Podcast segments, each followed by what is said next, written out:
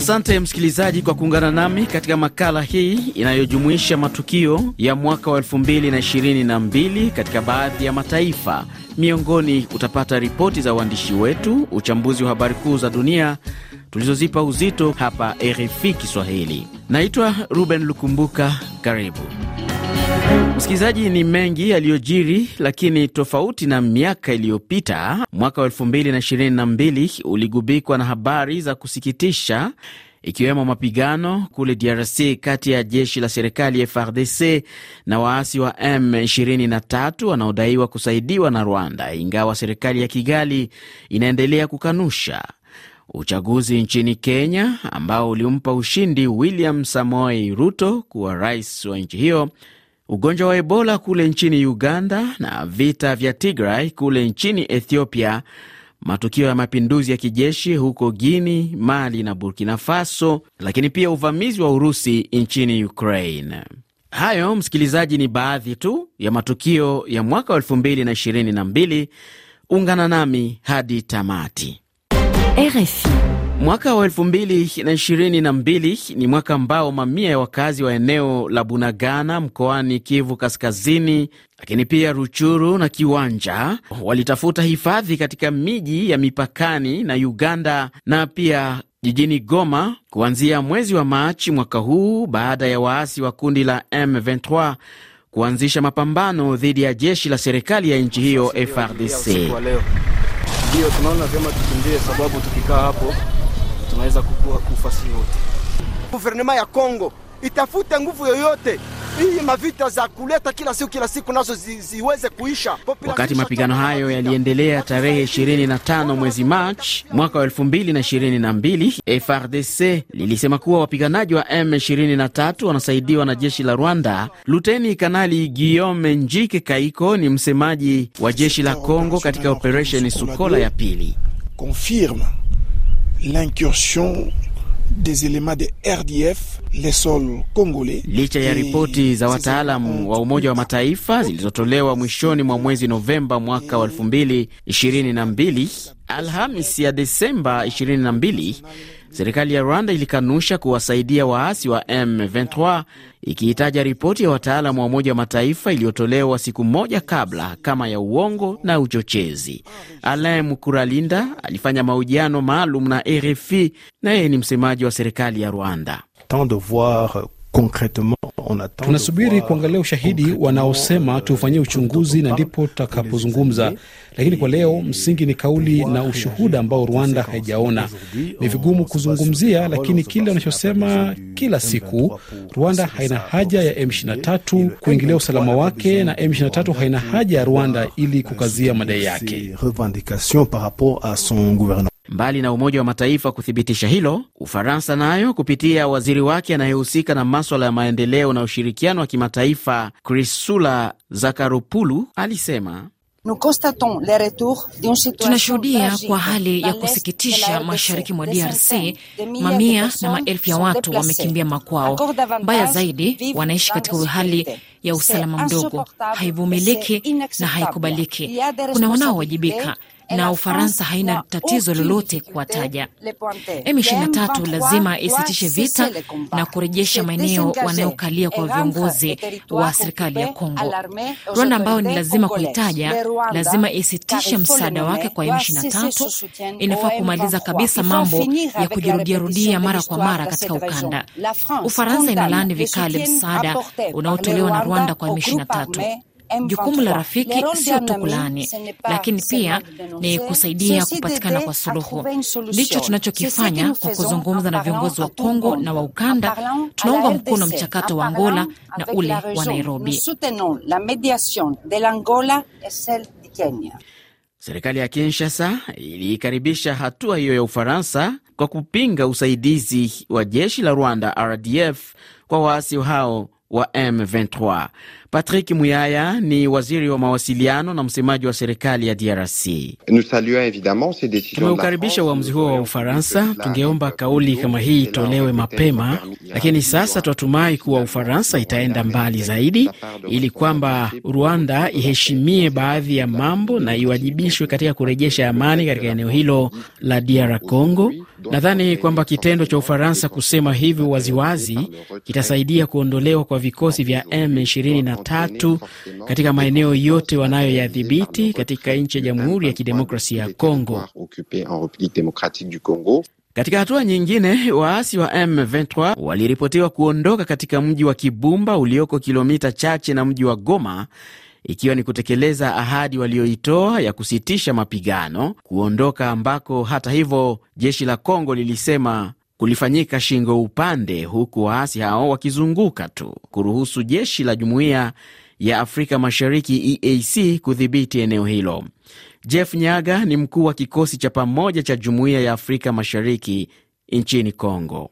Uh, sisi kama regional force tunapenda kuwashukuru uongozi wote wa M23 ambapo ilihitaji wao kuondoka maeneo yote ambayo yanaendelea kuyadhibiti. Pia tunapenda kutoa wito kwa wananchi ambao walikuwa wametoroka sehemu ya Kibumba waweze kurudi manyumbani. Hata hivyo, mwandishi wetu wa Goma Chube Ngorombi alitembelea eneo la Kanyaruchinya ambako walikutana na baadhi ya wakimbizi waliotokea huko Kibumba, na hapa anaeleza kilichotokea. Nikiwa katika kambi ya Kanyaruchinya nimekutana na baba huyu. Nikifika mbarabara, wasoda wetu wa guvernema wakanishimamisha, kaniuliza mi naenda wapi, nikawaelezea kama mi naenda Kibumba. Kuna nikutana M23 Kingari, wakatushimamisha fika kule ewana, walituambia se turudie, tusiwachie kule. Kufika kwenye viko wakakatala. Baba Bizimana amejulisha kinachoendelea kijijini Kibumba. Hakuna ta nyumba moya yenye nafungiwa, vyote mirango walishabeba chakula, nayo mangombe liko natia mimea, mangombe zinakula, ni fasi ya mubaya sana. Mwingine yote kulikuwa watu kama tatu, njove niliona. Amesema raia kadhaa waliorejea kijijini Kibumba walichapwa viboko. Ndiyo vamingi vamingi, jumwa wale watu tatu deja, kwa ule mwenye alifungiwa deja alipigiwaka na mafimbo za mingi. Baba huyo amethibitisha kwamba ameikata tamaa ya kurejea makazi yake huko Kibumba. Siwezi kurudia kule kama watu wale wa Kingari kule, kama wanatoka njo tunarudia juu ni mateso sana, tuwezi rudia na wakingari kule. Kwa serikali ngusemi tusaidie vrema na hao wasi wa M23 watoke huku juu tunateseka sana, amani kuwe juu hapa tunateseka sana. Chube Ngorombi, Goma, RFI Kiswahili. Msikilizaji, taarifa zaidi zinasema hali ya mapigano inaendelea kushuhudiwa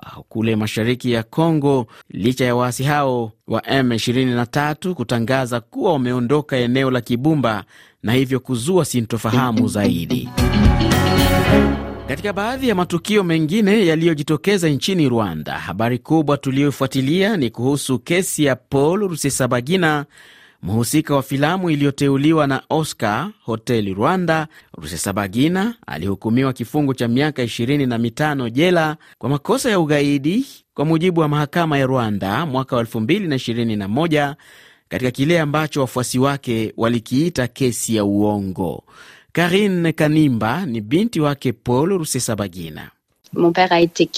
Babangu alitekwa nyara, alikamatwa katika hali ya ukiukaji wa haki zote za kimataifa na haki za Wanyarwanda. Wiki iliyopita Umoja wa Mataifa ulitangaza kwamba kesi hii haina maana ya kuwepo. Waliomba aachiwe huru mara moja na alipwe fidia kwa maovu yote aliyotendewa. Umoja wa Ulaya umetoa azimio la kutaka aachiwe huru babangu. Bunge la Congress pia Uingereza hivyo hivyo. Kwetu hukumu hii haina maana, kwetu hii ni kesi ya kisiasa. Ni kwa sababu tu babangu walijaribu kuikosoa serikali ya Rwanda.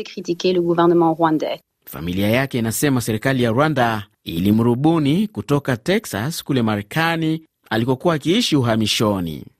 Nchini Uganda, mamlaka za afya zilitangaza mlipuko wa Ebola katika wilaya ya Mubende katikati mwa nchi hiyo baada ya taasisi ya utafiti wa virusi nchini humo kuthibitisha kuwa kifo cha mwanamume mmoja kimesababishwa na ugonjwa huo wa Ebola aina Sudan. Mwandishi wetu wa Kampala, Kenneth Lukwago, Septemba 20 mwaka 2022 alitutumia ripoti ifuatayo. Mkurugenzi mkuu katika wizara ya afya Dr Diana Atwine amethibitisha hilo na pia kufichua kuwa wanachunguza uwezekano wa watu sita kufariki kutokana na ugonjwa wa Ebola katika wilaya hiyo.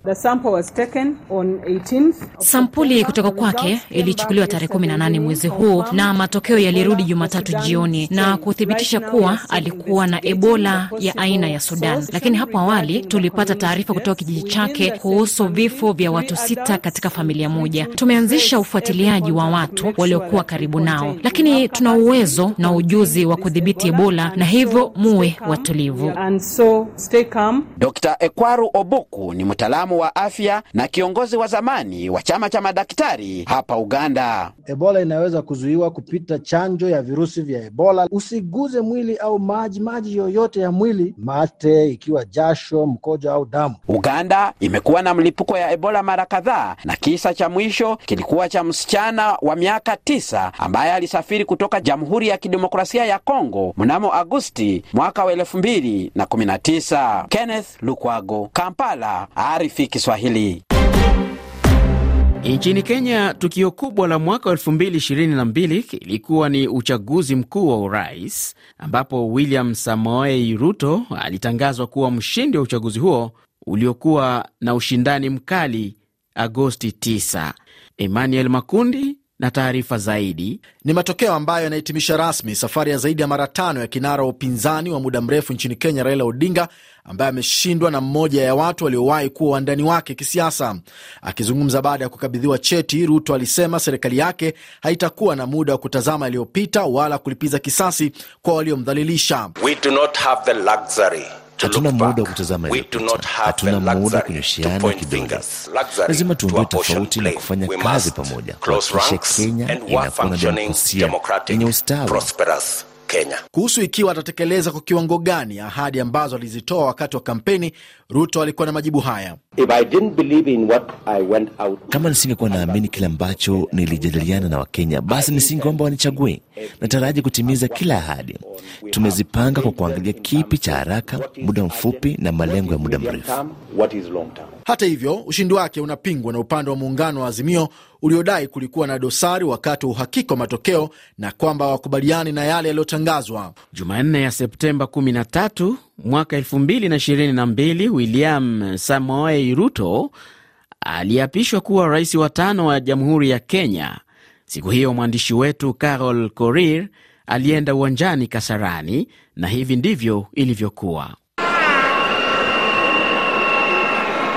Tangu saa kumi asubuhi Wakenya walianza kumiminika kwenye uwanja huo, na kabla saa kumi na mbili uwanja huo ulikuwa umejaa. Nilikuwa nikitaka ku, kuja hapa kusikia ile habari kutoka nini kwa our president. Sisi tulifika huku saa kumi na by saa kumi na moja kulikuwa kumejaa.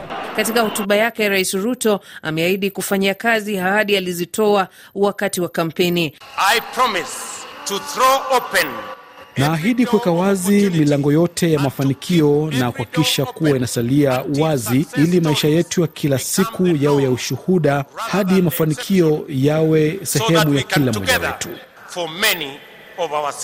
Rais William Ruto ni rais wa kwanza nchini asiyetoka kwenye familia tajika. Kiongozi wa chama cha ODM na mwenyekiti wa muungano wa Azimio One Kenya Raila Odinga aliweka neno. Tumegundua hitilafu ambayo imefanyika katika IBC ambayo imejaribu kutaka kukiuka yale ambayo Wakenya wenyewe walikuwa wamefanya. Tumeona yale ambayo imefanywa na yule mwenyekiti wa tume ya uchaguzi Bwana uh, Wafula Chebukati kwa kujaribu kupindua ile uamuzi ya Wakenya.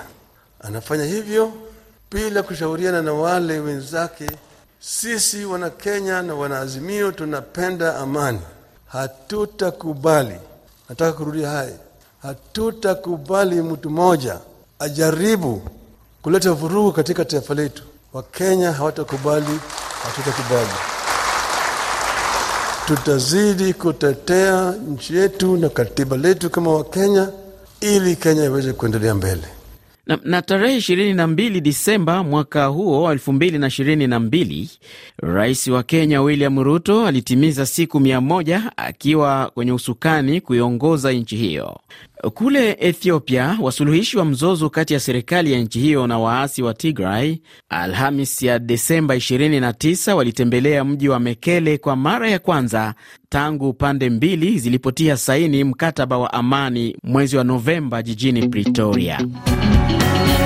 Na katika ukanda wa Afrika magharibi na kaskazini, tuliangazia pia tukio la kuonekana kwa mamluki wa Urusi wa kikosi cha ulinzi Wagner nchini Mali, lakini pia mfululizo wa matukio ya mapinduzi ya kijeshi kwenye nchi za Guini, Burkina Faso na Mali, na vilevile vile jaribio la mapinduzi lililotibuka huko Gambia.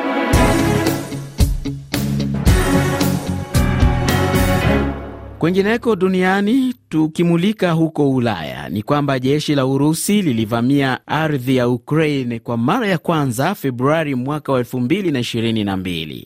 Hali iliendelea kuwa mbaya zaidi tangu tarehe hiyo ambapo serikali yake Volodymyr Zelensky ambaye mwaka wa 2022 alifanikiwa kutembelea Marekani, serikali yake yani ilisema miji yake kote nchini imekuwa ikishambuliwa na makombora ya Urusi, ikiwa ni mojawapo ya mashambulio makubwa tangu kuvamiwa kwa nchi yake mwezi huo wa Februari. Tarehe kumi mwezi Aprili mwaka wa elfu mbili na ishirini na mbili Wafaransa wengi walijitokeza kumchagua rais wao, ambapo Emmanuel Macron aliibuka mshindi katika uchaguzi ambao kiongozi huyo anawania muhula wa pili. Mwandishi wetu Emmanuel Makundi alikuwa mstari wa mbele kufuatilia kilichoendelea katika uchaguzi huo huko Ufaransa, na ifuatayo ni ripoti yake. Mambo hayakwenda vizuri kwa rais Macron kama ilivyokuwa mwaka 2017 ambapo alimwacha kwa mbali Marine Le Pen. Uchaguzi wa mwishoni mwa juma umempa Macron ushindi wa asilimia 27.6 huku Le Pen akipata asilimia 23 na Jean Luc Melenchon akishika nafasi ya tatu kwa asilimia 22. Napenda kuwanyoshea mkono wote wanaotaka kufanya kazi kwa ajili ya taifa la Ufaransa, kwa wenzetu ambao walijizuia kutoa kura zao Sikilizeni, nitawashawishi siku zijazo kuwaonyesha kwamba mradi wetu unajibu kikamilifu kuliko ule wa mrengo wa kulia kwa woga wao na changamoto ya wakati. Kwa upande wake Jean-Luc Melenchon amewataka wafuasi wake kumuunga mkono Macron na kutomchagua Le Pen aliyemtaja kama mwanasiasa mbaguzi. Kamwe hatuwezi kupoteza uaminifu wetu katika demokrasia. Hampashwi kumpa kura hata moja Bi Le Pen. Wakati mwingine huwa anasema jambo utafikiri kwamba hatajasema hivyo. Naanza tena, haifai kumpa hata kura moja Marine Le Pen. Tarehe saba mwezi Mei, rais wa Ufaransa Emmanuel Macron aliapishwa rasmi kuhudumu kwa muhula wa pili kufuatia ushindi wake dhidi ya mrengo wa kulia. Lakini katika hotuba yake Macron alisema, rafiki zangu Licha ya mizozo kamwe hatujaachia. Licha ya mzozo, tumetimiza ahadi zetu ili kumaliza kabisa tatizo la Ufaransa ambalo lilikuwa ni ukosefu mkubwa wa ajira. Ilitakiwa kujikita zaidi katika suala la kodi, sheria ya kazi, bima ya ukosefu wa ajira. Tumetekeleza. Takwimu ya ukosefu wa ajira ipo chini sana tangu kipindi cha miaka 15. Kufuatia ushindi wake, Rais Macron amekuwa rais wa kwanza nchini Ufaransa kuhudumu kwa muhula wa pili baada ya kipindi cha miaka 20. Tarehe nane mwezi Septemba mwaka wa 2022, Malkia Elizabeth wa pili wa Uingereza alifariki dunia akiwa na umri wa miaka 96. Mwanaye Prince Charles ambaye baadaye alikuja kuitwa Mfalme Charles wa tatu ndiye alikabidhiwa usukani kuliongoza taifa hilo la Uingereza. Msikilizaji, michezo ya mpira wa miguu ilitikisa dunia mwaka huo 2022 ambapo timu ya taifa ya Argentina ndiyo mabingwa wa kombe la dunia mwaka huo 2022 katika mchezo wa soka baada ya kuishinda Ufaransa kwenye mikwaju ya penalti. Na kwa kuwa tumezungumzia michezo, mwaka wa 2022 ukielekea kutamatika, mashabiki wa soka, wadau wa michezo na viongozi wengine wa dunia waliendelea kutoa salamu za pole kwa nchi ya Brazil na familia ya mwanasoka nyota wa zamani Pele ambaye alifariki siku ya Alhamis ya tarehe 29 akiwa na umri wa miaka 80 na miwili. RFI. Na kufikia hapo, msikilizaji, sina la ziada. Naitwa Ruben Lukumbuka, ni kutakieni heri ya mwaka mpya wa 2023 uwe mwaka wenye mafanikio makubwa. Maranata.